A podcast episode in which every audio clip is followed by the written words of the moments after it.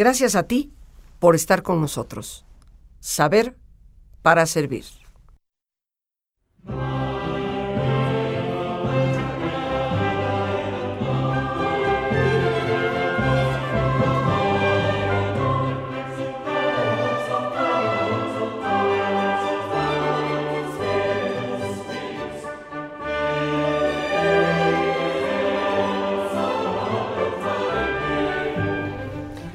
Y es así, queridos amigos, como llegamos a la Semana Mayor. Semana Santa, santidad a la cual todos estamos invitados. Tal vez la más auténtica de las vocaciones humanas. Y en esta Semana Santa comparto de nuevo contigo estos días en que solo tú y yo estaremos conversando Estaremos a la vez escuchando a lo largo de toda esta semana algunas de las obras más bellas de la música clásica que están precisamente inspiradas en la vocación religiosa y en ese afán de los seres humanos de alabanza a Dios. En Semana Santa evocamos ante todo la vía de la cruz y esa vía, queridos amigos, puede ser interpretada de tantas formas.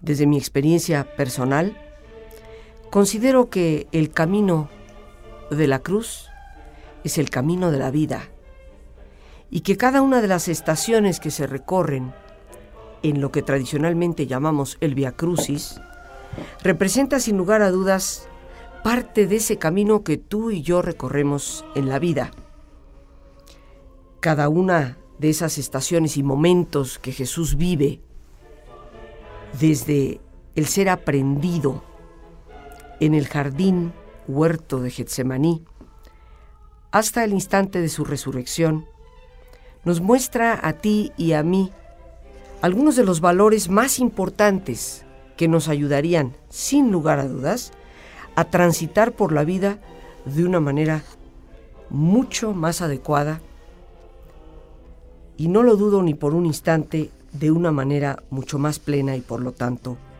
feliz. En este camino que tú y yo estaremos recorriendo a lo largo de esta semana, inspirándonos precisamente en cada una de las estaciones del Via Crucis, te invito a esa reflexión profunda de lo que un camino de vida, que es el título que hemos querido darle a esta semana, representa para ti. Y empecemos pues por esa primera estación del Via Crucis, esa primera situación donde Jesús es condenado a muerte. Y se encuentra frente a Poncio Pilatos, prácticamente en silencio, confrontando a lo que en su momento era el poder más poderoso, perdonando lo que aparenta ser un pleonasmo, una redundancia, el poder de Roma. Y al ser condenado a muerte, Jesús responde más que todo con silencio. Y creo que en esta primera estación lo que surge como evidente es la mansedumbre. Una palabra que no utilizamos con mucha frecuencia, ciertamente, porque la hemos confundido con ser demasiado ingenuos inclusive hasta tontos. Pero ¿qué es la mansedumbre, queridos amigos, para ti y para mí en la vida de hoy? ¿Y cuál es la enseñanza que Jesús mismo nos da como maestro y modelo en ese primer paso del Via Crucis? Creo yo que la mansedumbre debe de evocar en cada uno de nosotros la capacidad o por lo menos la voluntad de reconocer la voluntad de Dios. Saber identificar esos momentos de la vida en que aún en la adversidad puede haber oportunidades. No se puede llegar a la resurrección sin la crucifixión. Así como tú y yo hay momentos en la vida en que no podemos llegar a ser más plenos, a superar y superarnos, sino es a través de ciertas adversidades que el camino nos presenta. ¿En cuánto, habría que preguntarnos, estamos tú y yo dispuestos a reconocer la voluntad de Dios cuando las cosas parecen no tener sentido? Saber ser manso significa no querer siempre ser el primero. Vivimos en un mundo en donde, tristemente, y en ocasiones desde la niñez, se nos educa a que hay que ser el primero, aunque inclusive a veces se tenga que pasar por encima del otro. Ser mansos de corazón no necesariamente significa que tengamos que ser el primero. La mansedumbre tal vez se demuestra cuando generosamente, amorosamente, dejamos pasar al otro. Cuando tal vez nos percatamos de que ese triunfo, ese éxito, puede ser mucho más significativo para la otra persona que para nosotros mismos. Cuando dejamos de correr y correr en ese afán de siempre destacar y llegar en primer lugar. La mansedumbre implica, creo yo, aceptar la voluntad de Dios con paz, con serenidad, pero conscientes y a sabiendas de que hemos cumplido con la parte que a nosotros nos corresponde. Porque sin lugar a dudas en la vida hay muchísimas circunstancias donde las calamidades que le atribuimos a Dios como su voluntad son resultado de nuestras propias obras, nuestra propia hechura, tanto porque cometemos errores, como porque tristemente permitimos una y otra vez el abuso del otro. Hay ocasiones de dolor en la vida cuando el sufrimiento que padecemos es consecuencia de nuestros propios actos, aunque no podemos negar que hay situaciones en donde desde afuera ha venido el golpe que lastima. Pero aún ahí nuestra actitud interior va a determinar cómo encajar la lección que deberíamos estar aprendiendo de lo que ocurre. Por eso aceptar la voluntad de Dios con mansedumbre es aceptarla con serenidad interna, pero con pleno conocimiento, conciencia de que hemos cumplido con nuestra parte. Cristo llega a esa primera estación del Via Crucis sabiendo plenamente que ha cumplido con la voluntad del Padre y que por su parte tal vez no queda mucho más que hacer. Mansedumbre. Esa palabra virtud que surge desde esa contemplación de la primera estación del Via Crucis donde Jesús es condenado a muerte. Y comentábamos ya, queridos amigos, en esta la semana mayor que el camino de la cruz es el camino de la vida. Cuánta mansedumbre nos hace falta para reconocer la voluntad de Dios, para saber ser mansos y no necesariamente estar siempre luchando por ser los primeros para aceptar esa voluntad divina con paz, con serenidad, pero a conciencia de que hemos cumplido con nuestra parte, con nuestra responsabilidad. Mansedumbre es también saber ceder. Vivimos en un mundo donde por esa carrera, para llegar en primer lugar, no estamos muchas veces dispuestos a ceder en lo más mínimo, a pesar de que en muchas ocasiones ese ceder signifique la buena comunicación y la buena relación con nuestra propia familia. Como decimos por ahí, cada quien se amacha en su puesto y por no querer ceder ni un ápice, llegamos a los grandes conflictos, tanto en el medio familiar como en el medio social, como en el medio laboral. Saber ceder, reconocer esos momentos en que tenemos que dejar ir, en que ya no es el momento adecuado para pretender insistir. Contemplando a Cristo frente a Poncio Pilato y escuchando su condena, en silencio y con serenidad, la palabra mansedumbre evoca en nosotros esa entrega de confianza absoluta a Dios. Sin esa rebeldía que nos hace muchas veces atribuirle a Dios lo que no le corresponde, como ya decíamos anteriormente, en muchas circunstancias, el resultado de nuestras propias obras o de la poca conciencia de otras personas, mas no de la voluntad de Dios, que nunca sería la de lastimarnos y hacernos padecer. Mansedumbre evoca también la capacidad de dejarnos guiar. Bien dice Jesús en el huerto de Getsemaní, a pesar de su temor, porque ese cáliz llegara, porque ese dolor se presentara, bien afirma, hágase tu voluntad y no la mía. La absoluta confianza para dejarnos guiar por el Dios que se muestra una y otra vez a lo largo de la historia como el Dios de la misericordia, el Dios de la fidelidad. Porque si alguien hay en nuestra vida, queridos amigos, que siempre nos mira con amor es Dios. Y si alguien hay en que siempre podamos confiar por su fidelidad absoluta, es Dios.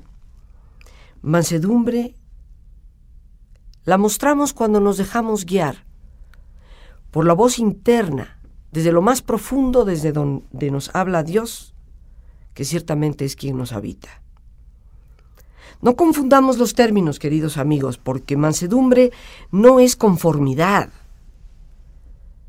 Ser manso no significa ser menso, como algunas personas tristemente a veces lo interpretan. La mansedumbre no representa ser conformista y mucho menos ser pasivo. La mansedumbre es ante todo serenidad y plena confianza para poder aceptar que algunas cosas son como son y para poder reconocer que algunas situaciones tienen que ser y deben ser como son. Ser mansos significa tener esa capacidad serena de reconocer hasta dónde podemos llegar nosotros y en dónde es que comienza la mano de Dios a hacer las cosas por y para nosotros. Hemos sido creados seres inteligentes, con la capacidad de responder ante los retos de la vida, y es ciertamente nuestra responsabilidad hacerlo. Tal vez es la mansedumbre la que nos permite reconocer hasta dónde puedo luchar e insistir y hasta dónde empieza Dios a actuar poniendo las cosas en sus manos. La mansedumbre es ante todo sabiduría para esperar y la seguridad, la certeza de saber que nunca estamos solos. Creo yo que esta gran virtud que Jesús nos muestra en esa primera estación se alcanza con la realización de la verdad. Y la verdad es ser humildes. Bien decía Teresa de Jesús que la humildad consiste simplemente en andar en verdad. Y si reconocemos nuestras limitaciones, nuestras verdaderas y auténticas necesidades, sabremos ser humildes, con lo cual se nos muestra esta gran virtud y enseñanza de la vía de la cruz como un camino de vida para ti y para mí. En una segunda estación del Via Crucis, Jesús toma la cruz, acepta la cruz. Y mucho tendríamos tú y yo que conversar sobre el significado auténtico de aceptar la cruz, para no tergiversar el sentido tan profundo que esto tiene porque mucho nos hemos escudado los seres humanos en problemas que padecemos y que son resultado de nuestras propias obras, achacándoselas a Dios, como aceptar la cruz. Contemplar la cruz como árbol de la vida. Una perspectiva diferente. La cruz como el inicio de una nueva vida. Y en muchas ocasiones, y estoy segura que ni tú ni yo lo podríamos negar, ha sido el dolor, la pérdida, el desapego, lo que nos ha ayudado a emprender un nuevo camino. En cuántas ocasiones, cuando nos encontramos profundamente atribulados, cuando nos sentimos profundamente decaídos, en un pozo profundo del cual sentimos nunca podremos salir, con el tiempo contemplamos que ese dolor, esa oscuridad, se convirtió en una nueva alternativa de vida. Como diría San Juan de la Cruz, poder comprender que la noche oscura es necesaria para llegar a la parte más alta del monte y desde ahí contemplar la luz.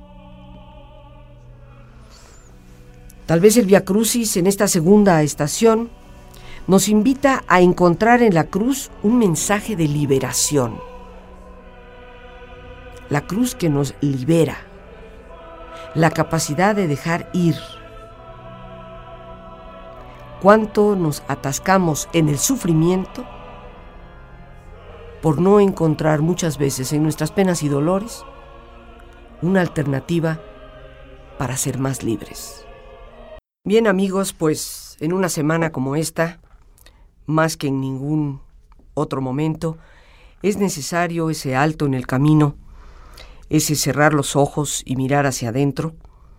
Así que te invito a que te pongas cómodo, y haciendo el alto total, reflexionemos sobre este camino de vida. En una posición cómoda y con tus ojos cerrados, te pido que respires profundamente. Toma conciencia de tu respiración. El entrar y el salir del aire en tu cuerpo. E imagina cómo al inhalar así como el oxígeno alimenta todas tus células, tu mente inhala serenidad. Imagina también cómo al exhalar, así como tu cuerpo se libera de toxinas, tu mente se libera de todas las tensiones. Respira profundamente.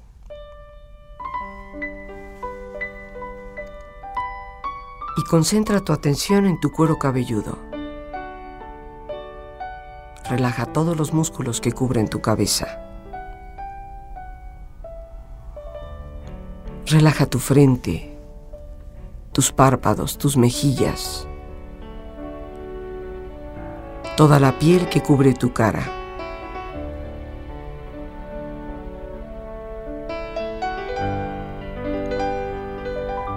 Relaja tu cuello y tu garganta. Siente su flexibilidad, equilibrio, balance.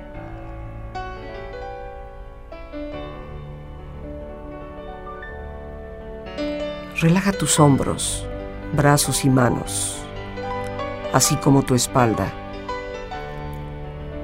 Siente una agradable sensación que relaja y afloja todos los músculos en estas partes de tu cuerpo.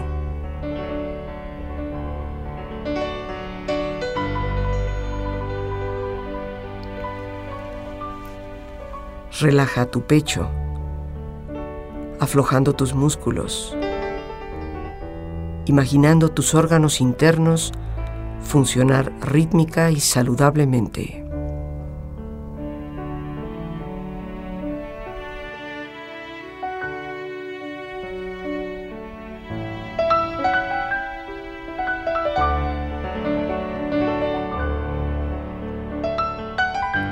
Relaja tu abdomen, exterior e interiormente.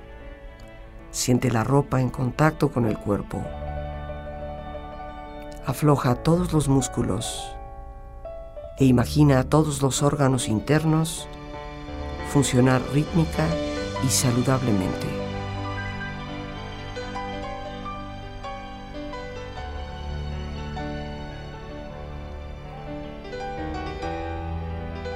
Relaja tus muslos, tus rodillas.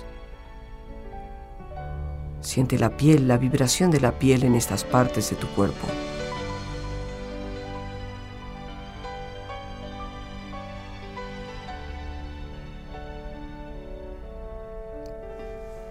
Relaja tus pantorrillas y tus pies.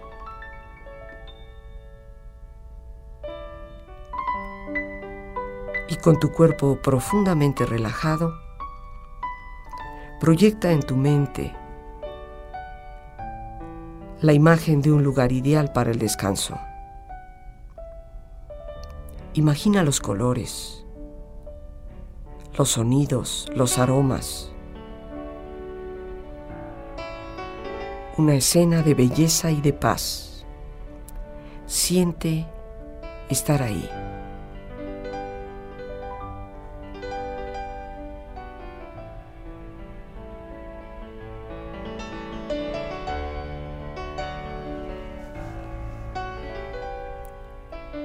Con tu cuerpo relajado y tu mente serena, ante la presencia del Dios que nos ama. Reflexiona.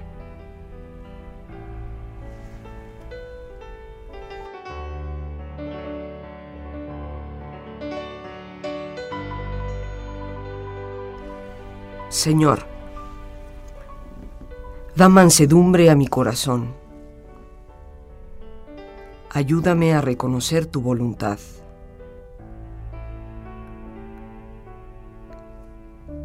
Dame la capacidad de aceptar aquello que no puedo cambiar y la fortaleza para vencer la adversidad.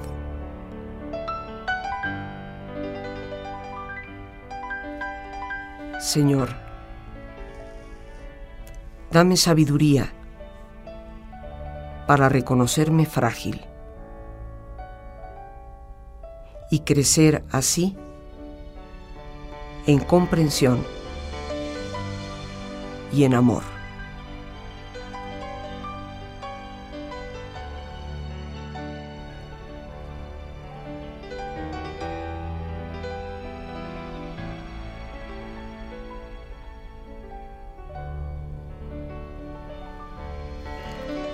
Respira profundamente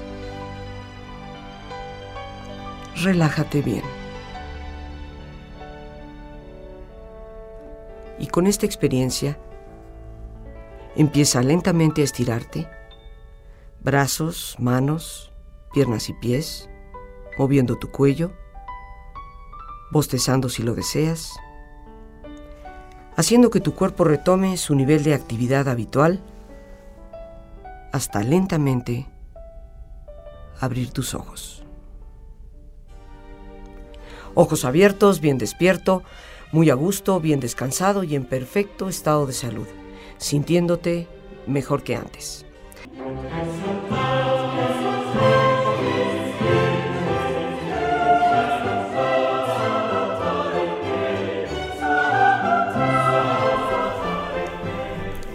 Aceptar la cruz.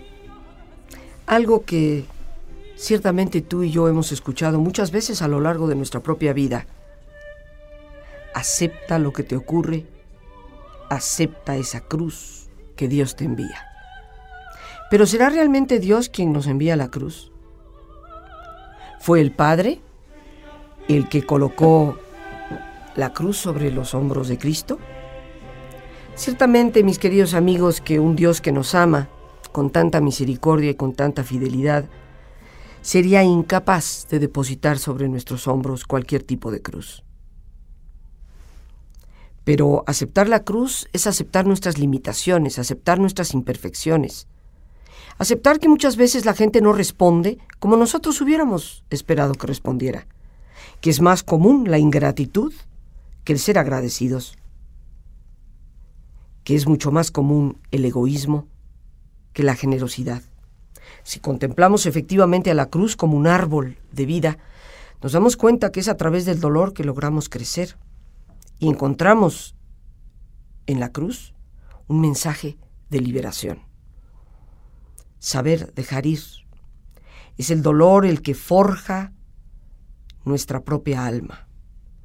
Por lo tanto, la cruz es tan solo parte de un proceso, no es el final. Bien decía Confucio que la adversidad es como un molino de piedra. O te pule o te muele. Y ciertamente que el tener que reconocer limitaciones, imperfecciones, el tener que reconocer el dolor, resultado de nuestras propias obras, de nuestro egoísmo, como también del egoísmo de otras personas, es pulirnos para forjar el alma a las altas temperaturas. Aceptar la cruz implica no perder la paz, a pesar de las tribulaciones. Cuánto admiramos a esas personas que en medio de la tormenta pueden conservarse serenas. Una paz interior que creo yo solo la presencia viva de Dios en nosotros puede darnos. No hemos de perder esa paz. A pesar de las circunstancias que a veces se presentan muy contrarias a lo que nosotros hubiéramos esperado, y ni qué decir de las que hubiéramos deseado. Jesús toma la cruz en esta segunda estación y estoy segura que en cada uno de sus pasos dio gracias al Padre por cumplir con la misión encomendada. ¿Seríamos tú y yo capaces de mostrar gratitud cuando las cosas no salen como queremos? Habría que reflexionar si estamos verdaderamente dispuestos a seguir el modelo de Jesús, que implica esta gratitud al Padre que nos ama. Dar las gracias en medio del dolor no es nada fácil, pero ciertamente que es posible, cuando podemos vislumbrar que el Dios que nos ama siempre nos rescata. Aceptar la cruz implica el compromiso de vivir con alegría. Podrás pensar que esto es una contradicción, pero Jesús asume la respuesta que debe dar a la vida, al Padre y a la humanidad con entrega y no con lamentación. ¿Cuánto nos quejamos tú y yo un día y el otro también? Por cualquiera cosa que nos atribula. Aceptar la cruz es una invitación a estar permanentemente abiertos, dejar de quejarnos tanto y asumir como un reto lo que son nuestros llamados problemas. Esta segunda estación evoca en nosotros la gran virtud de la fortaleza. La fortaleza que tú y yo requerimos y necesitamos para poder aceptar los grandes retos de la vida. Situaciones que nos gustaría evadir. ¿Cuántas personas no evaden la responsabilidad de ser papá, de ser mamá.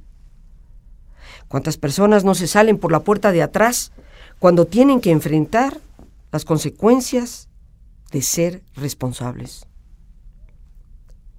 Fortaleza interior necesitamos y Jesús nos pone el ejemplo en esa segunda estación. Aceptar, queridos amigos, implica reconocer aceptar nuestra realidad para poder trascenderla. Dios siempre nos envía el bien. La aceptación de nuestra realidad para poder no solamente sobreponernos, sino crecer gracias a ella, nos permite ese desarrollo tan importante para nuestra vida y nos compromete con la acción. En la medida en que asumimos con fortaleza esas situaciones de vida, se nos aligera la carga, porque le encontramos un sentido a las cosas y nos damos cuenta cuán importante es compartir la cruz también de otras personas, ayudándoles en el camino. Ser responsable de nuestros actos es una invitación a aceptar las consecuencias que esos mismos actos pueden provocar. Hay una enorme diferencia entre aceptar y resignarse. La palabra resignación tristemente la asociamos con doblar las manos y permanecer pasivos. Tal vez tendríamos que redescubrirle el significado. Resignación. Volver a asignar.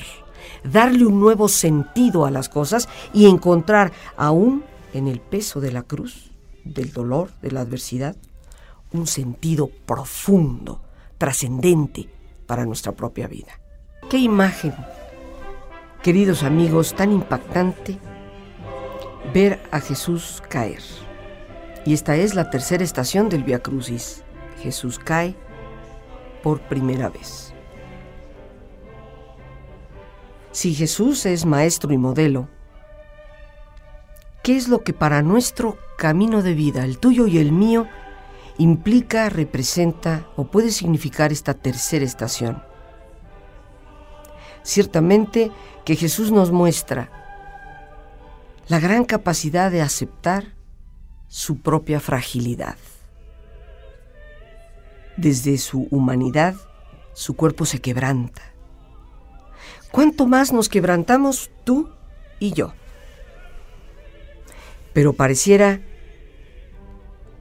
que cuando la fragilidad se nos muestra descarnada, no la queremos ni siquiera reconocer. Y esto nos impide avanzar, nos impide crecer, porque aceptar nuestra fragilidad es reconocer que en esa fragilidad puede estar la flexibilidad. Vivimos en un mundo cada vez más intolerante. Vivimos en un mundo en donde queremos imponerle al otro, por obligación ciertamente, lo nuestro.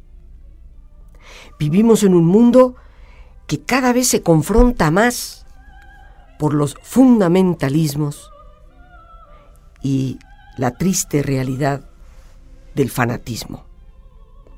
La flexibilidad nos da esa capacidad de diálogo. Es lo que nos ayuda a ver las cosas también desde el lado del otro.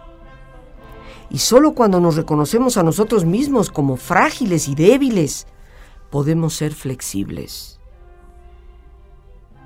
¿Cuánto bien le haría al mundo en general retomar de nuevo el modelo de este camino? Porque reconocer nuestra fragilidad es prácticamente sinónimo de reconocer nuestros errores. Todos nos equivocamos. No hay nadie, absolutamente nadie, exento del error. Pero tristemente, nuestra soberbia nos lleva a quebrarnos. Solo cuando somos flexibles podemos con humildad agachar la cabeza, reconocer la equivocación, enmendar y retomar el camino. Aceptar la debilidad, el quebranto, como Jesús lo hace al caer por primera vez. Nos lleva, como ya decíamos, entre otras cosas, a reconocer nuestros límites.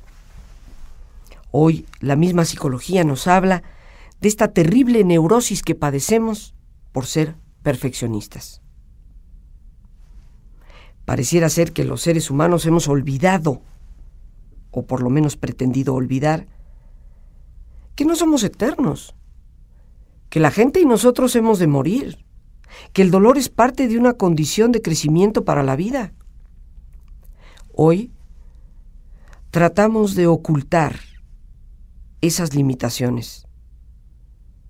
Nos negamos a aceptar la vida con toda la fragilidad que representa. Nos enoja profundamente el error del otro. Nos lleva inclusive a la violencia. Habría que detenernos y contemplar a ese Jesús que cae por primera vez bajo el peso del madero. Muchas veces el saber reconocernos como débiles y frágiles puede ayudarnos a dar fortaleza a los demás, a hacerle sentir al otro cuán importante es su apoyo, su ayuda, su compañía. Seguramente tú, al igual que yo, habrás escuchado personas que consideran que algunos de sus familiares o amigos, ¿para qué ayudarles si no necesitan a nadie? Pero todos necesitamos de todos. Sin embargo, damos esta triste apariencia de ser tan autosuficientes.